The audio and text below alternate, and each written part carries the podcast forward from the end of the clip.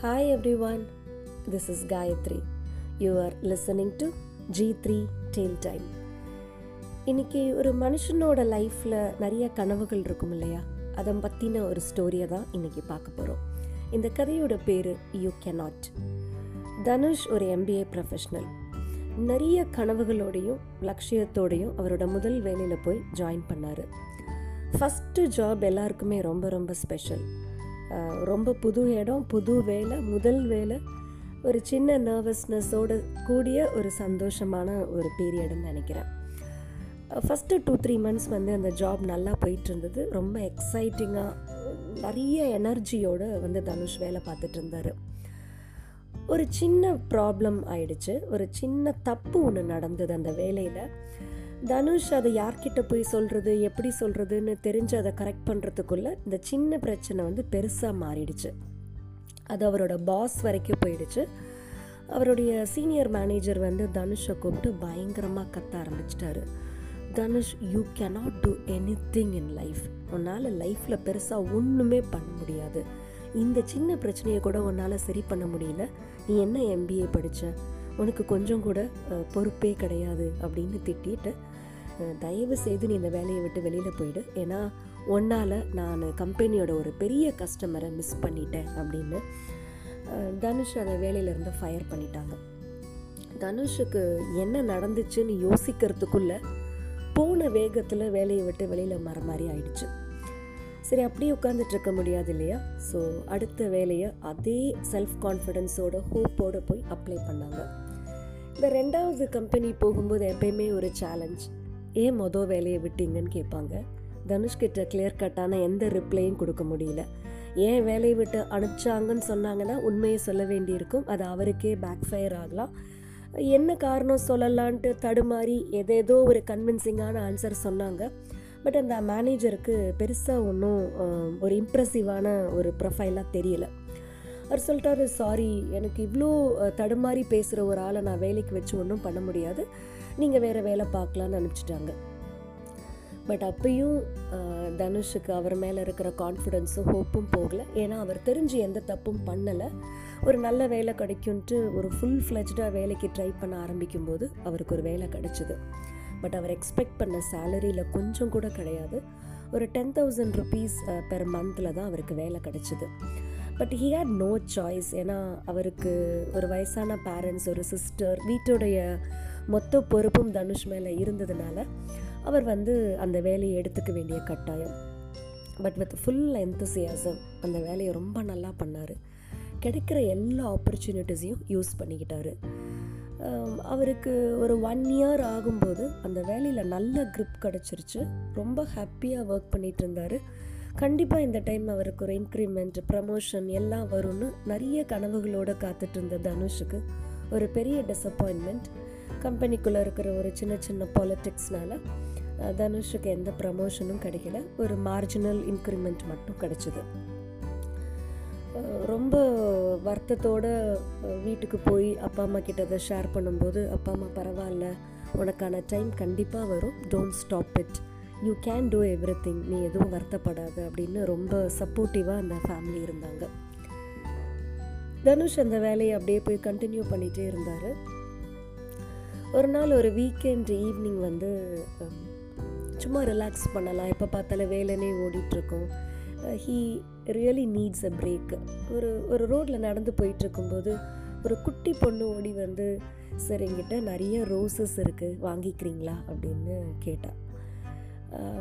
தனுஷுக்கு வந்து சிரிச்சுட்டு, நான் ரோஸ் வச்சு என்னம்மா பண்ண போகிறேன், எனக்கு எதுவும் வேண்டாமா அப்படின்னோடனே, சார் சார் எப்படியாவது வாங்கிக்கோங்க சார், எனக்கு ரொம்ப பசிக்குது, எங்கள் வீட்டில் என்னுடைய குட்டி தம்பி இருக்கான், நான் இன்றைக்கி இந்த ரோஸ் எல்லாம் விற்றுட்டு போனால் தான் சார் என்னால் போய் என் தம்பிக்கு ஃபுட்டு வந்து கொடுக்க முடியும், எனக்காக வாங்கிக்கிறீங்களா ப்ளீஸ் அப்படின்னு அந்த பொண்ணு பின்னாடியே வந்து கேட்டது.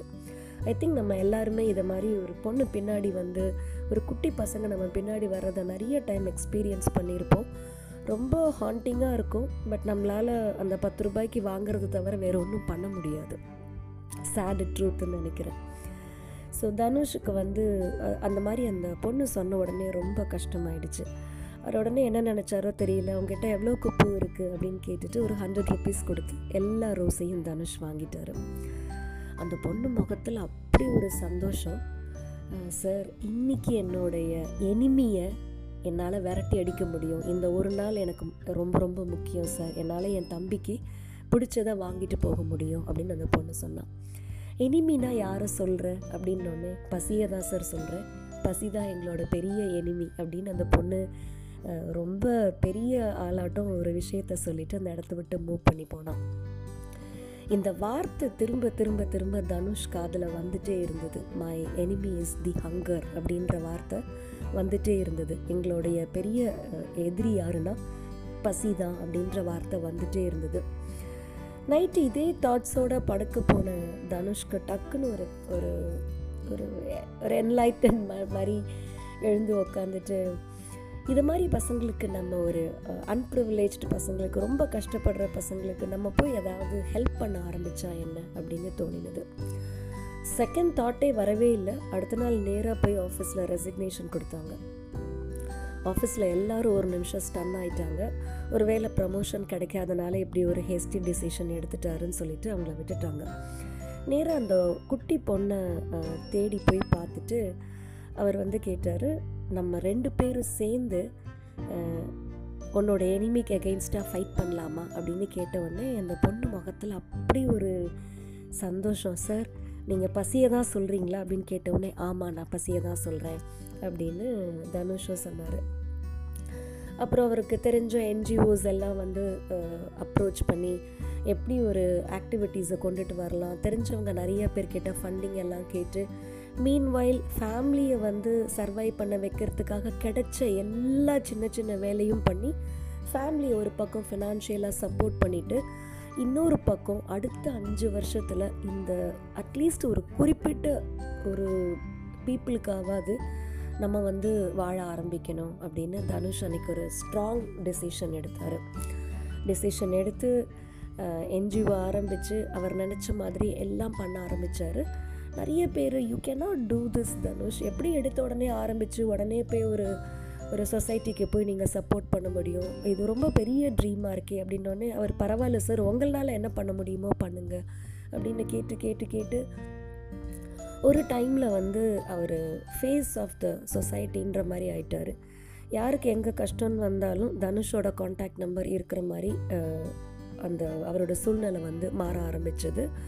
நிறையா வந்து வாலண்டியரிங்காக பண் வந்து நிறைய பேர் ஃபண்டிங் பண்ண ஆரம்பித்தாங்க, கான்ட்ரிபியூட் பண்ண ஆரம்பித்தாங்க.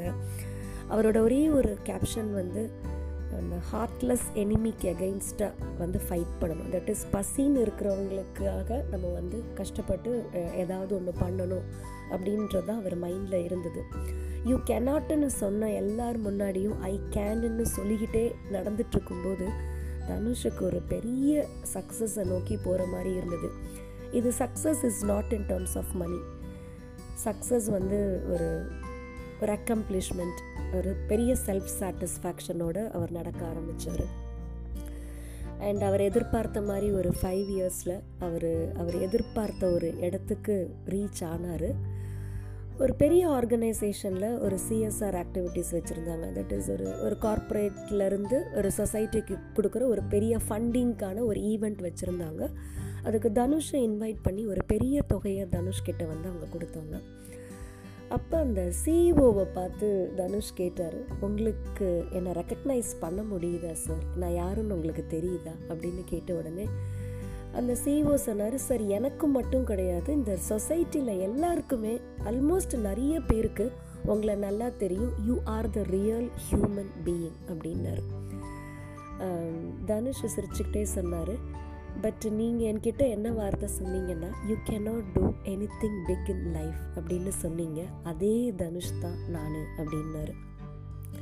அதை கேட்டு சிஇஓக்கு ரொம்ப, he was in the shock, ரொம்ப எம்பராசிங்காக போயிட்டு, பட் ஃபர்தராக எதுவும் சொல்லாமல் தனுஷ் அந்த பெரிய கான்ட்ரிபியூஷனை வாங்கிட்டு அந்த இடத்த விட்டு ரொம்ப சந்தோஷத்தோட, ப்ரைடோட, அந்த சுற்றி இருக்கிற பெரிய சொசைட்டிக்கு இன்னும் என்ன பண்ண முடியும் அப்படின்ற கனவுகளோடு அந்த இடத்த விட்டு போகிறதோட இந்த கதை முடியுது. ரொம்ப ரொம்ப அழகான ஒரு ஸ்டோரி. நம்ம லைஃபோட பர்பஸ் என்ன அப்படின்னு நிறையா டைம் கேட்டு பார்த்தா, அது கடைசி நம்மளை சுற்றி இருக்கிற சொசைட்டிக்கு திரும்ப ஏதாவது பண்ணுறதுல தான் வந்து நிற்கும். நிறைய பேர் யூ கேனாட்டுன்னு சொல்லிட்டு இருக்கும்போது ஐ கேனு நம்மளுக்குள்ளே ஒரு வார்த்தை தோண்டிகிட்டே இருக்கும் பாருங்கள். அதுதான் நம்மளோட ட்ரீமை நோக்கி நம்மளை இன்னும் நம்பிக்கையோடு ஓட வைக்கும்னு நினைக்கிறேன். இனிமேல் யாராவது உங்களை பார்த்து யூ கேனாட்டுன்னு சொன்னால் மனசுக்குள்ளே ஸ்ட்ராங்காக சொல்லுங்கள் ஐ கேன் அப்படின்னு. You can do it and we can do it. Thanks for listening to G three Tale Time. Bye-bye.